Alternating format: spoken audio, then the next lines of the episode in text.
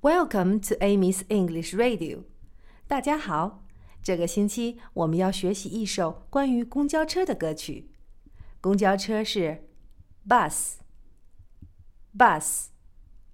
车上的轮子是 wheels，wheels。公交车上的轮子是 the wheels on the bus，the wheels on the bus。 歌词的意思是说，公交车上的轮子转呀转，转呀转，穿过整个城市。